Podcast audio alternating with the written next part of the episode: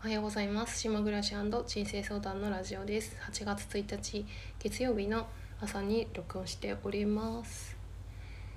え今日もこれから仕事に行くとこなんですけどなんかすっかりブラジャーをつけるのをやめてしまってすごくね気持ちがいいですね。やっぱりやらないと。ブラジャーをしてた時はあのシルクのブラシートっていうさらしみたいなのを一回巻いてから巻くって言わないや。あの被るだけなんだけどそれをつけてその上からブラジャーをして体に身につけるものは基本的にシルクかオーガニックコットンとかがいいと思っててなかなかブラジャーってそういうのを見つけるのが難しいサイズの問題とかも。だからそのブラシートをしてたんだけどもう今は何もしてないっていう。ちょうど1年前の今頃はねあのパンツを履くのをやめたっていう時期があってなんかたまたまパンツが洗濯してないしてないっていうか乾いてなくてなくてね仙台に行った時なんですけどそんなことをしてますね。夏はなんかやっぱりあんまりもう体につけたくないっていう感じなのかな。えっとね昨日も喋って今日もまた朝に喋ってるんだけどなんか昨日夜もう寝る直前夜中のなかなか昨日は寝れなくて10時に布団に入ったけど結局寝たのが12時過ぎだと思うんですけどその時に私がその9月に横浜にインテグレーティドヒーリングを受けに行く関係があってででその時ぐらいにあのその Integrated Healing の practitioner になるためのこう事前講座キネシオロジーとかの事前講座が割とそのタイミングに近い時にあってだから私今島根県の離島にいるわけだからさその神奈川とかその都市部に行く機会がまずないじゃないですか。だからなんかその、まあ、金銭的なことで諦めてはいた諦諦めちゃいけない諦めたりするとね叶わないんだけどちょっと今回はまず無理かなって思っていたんだけどなんかまた気になり始めて寝る時にまたなんか問い合わせのメールの返事見て金額とか似てとか見返しててなんかまあせっかく横浜に行くんだったらなんかこのタイミングでなんかやっといた方がいいいいかもなみたいな思ってで私もう一回さその霊気について調べてみたんですよね。一度その霊気をあのやってみるといいっていうのを言われてあんまりその時はネットで見てあんまりピンとこなかったしなんか本を調べようとしてもなんか読みたい本がなかったアマゾンとかで。でももう一度昨日改めて調べてその霊気のなんとか協会みたいななんか統合統一してる 統一じゃないやまとめてるところのホームページ見たらなんかねようやく興味持ったんだよねその時に。でなんか霊気の講座って1日でできるらしくてそこの私が見たところのやつはね。でまず私はその仕事にするためじゃなくてまずは自分自身が癒されるためにやるっていうことでを、えーっていうふうに思ってるけれど思ってるんですけどなんかねその、まあ、なんで興味持ったかっていうとその、まあ、気の流れが良くなったり私夏はま体が暖かいけど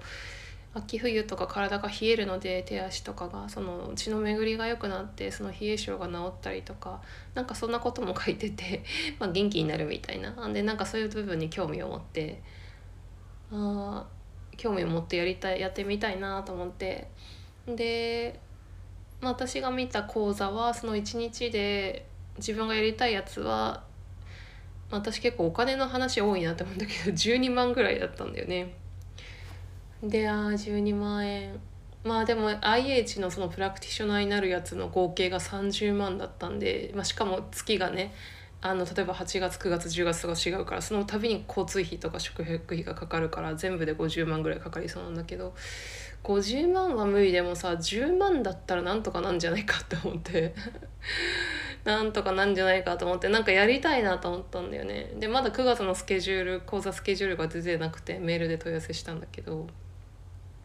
でなんかすごいいいこと思いついちゃってクレジットカードの分割払いにすればいいんじゃんって思ってなんかそれがなんか別に普通のアイディアかもしれないけど 自分にとっては画期的っていうかなんか今やってるこれからやろうとしてる仕事で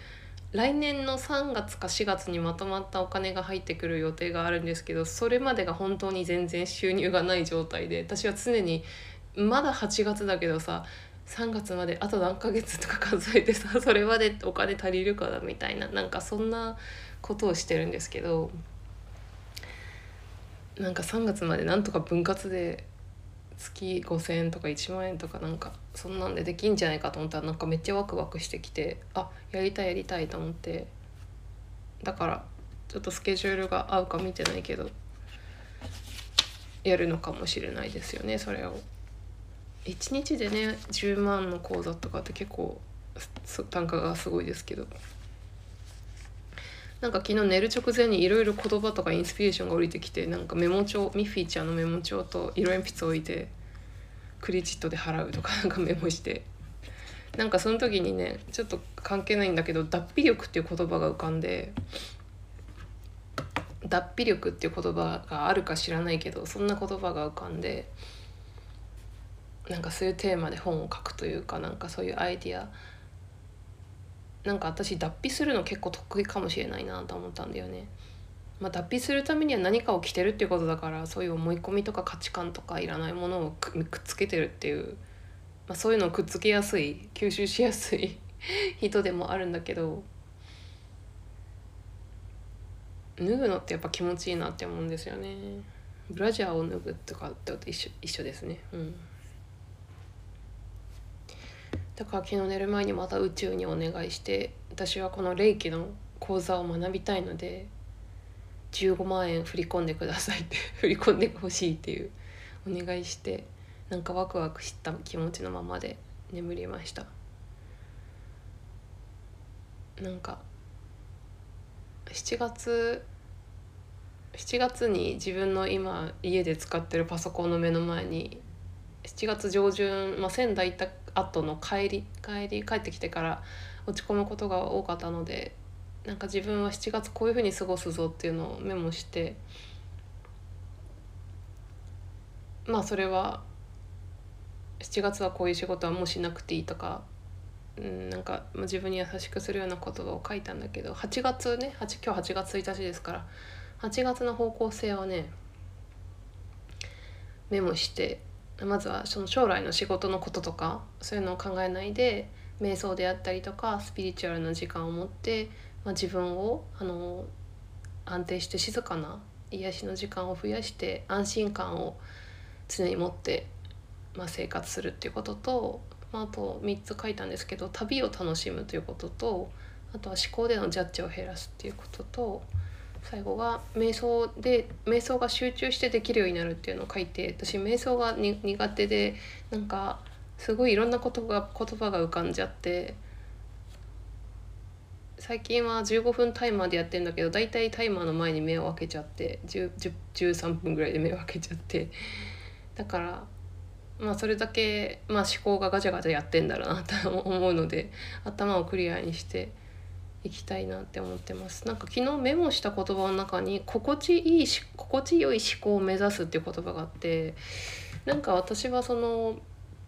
感覚的なことであったりとかその、まあ、心とか頭を空っぽにするとかそういう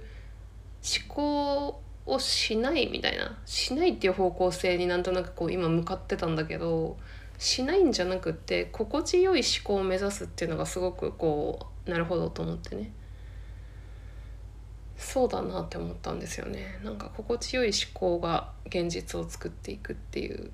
だから思考しないんじゃなくてそういう不安とかああでもないこうでもないじゃなくてこれをやったらこう楽しいなとか面白そうとかなんかそういう風な方向性に行けたらいいのかなって思ってます。はい。じゃあまあ大した話はしてないんですけど霊気のあの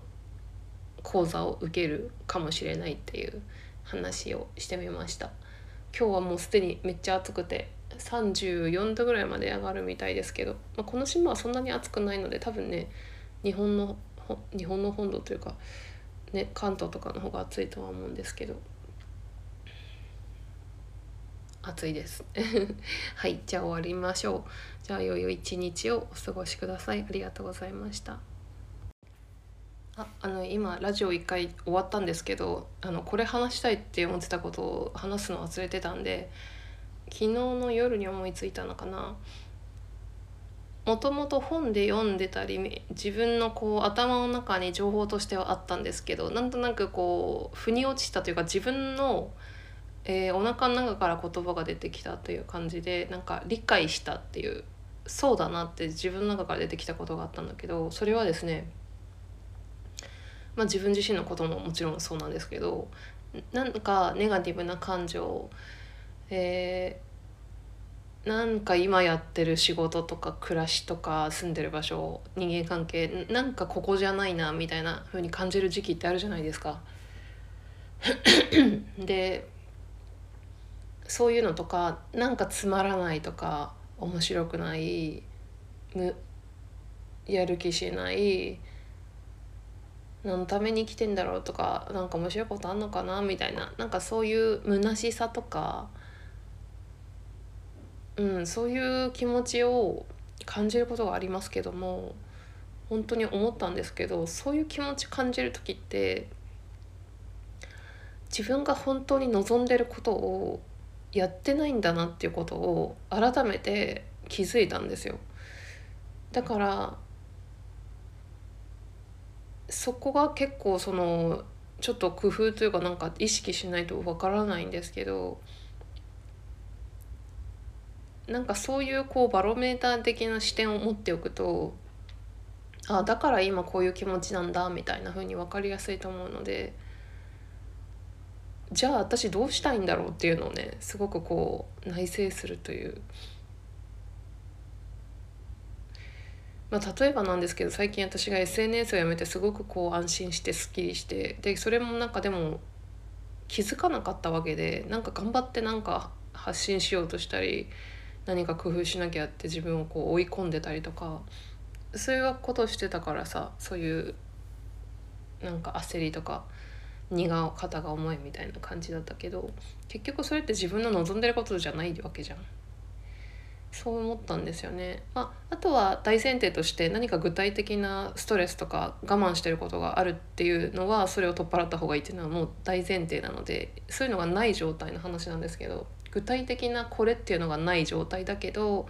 なんかモヤモヤするとか不満があるつまらないっていう時はそのややりたいことをやってないっていう。やりたいことって別に大きいこと仕事とかそう大きいことじゃなくても例えばゆっくりしたいでも昼寝したいでも本読みたいでも何でもいいんですけどそういう望みを叶えてないんだなっていうことを気づいて昨日。なんかそういうところにフォーカスしていきたいなって思いました。それをちょっと付け加えておきます。はい終わりです。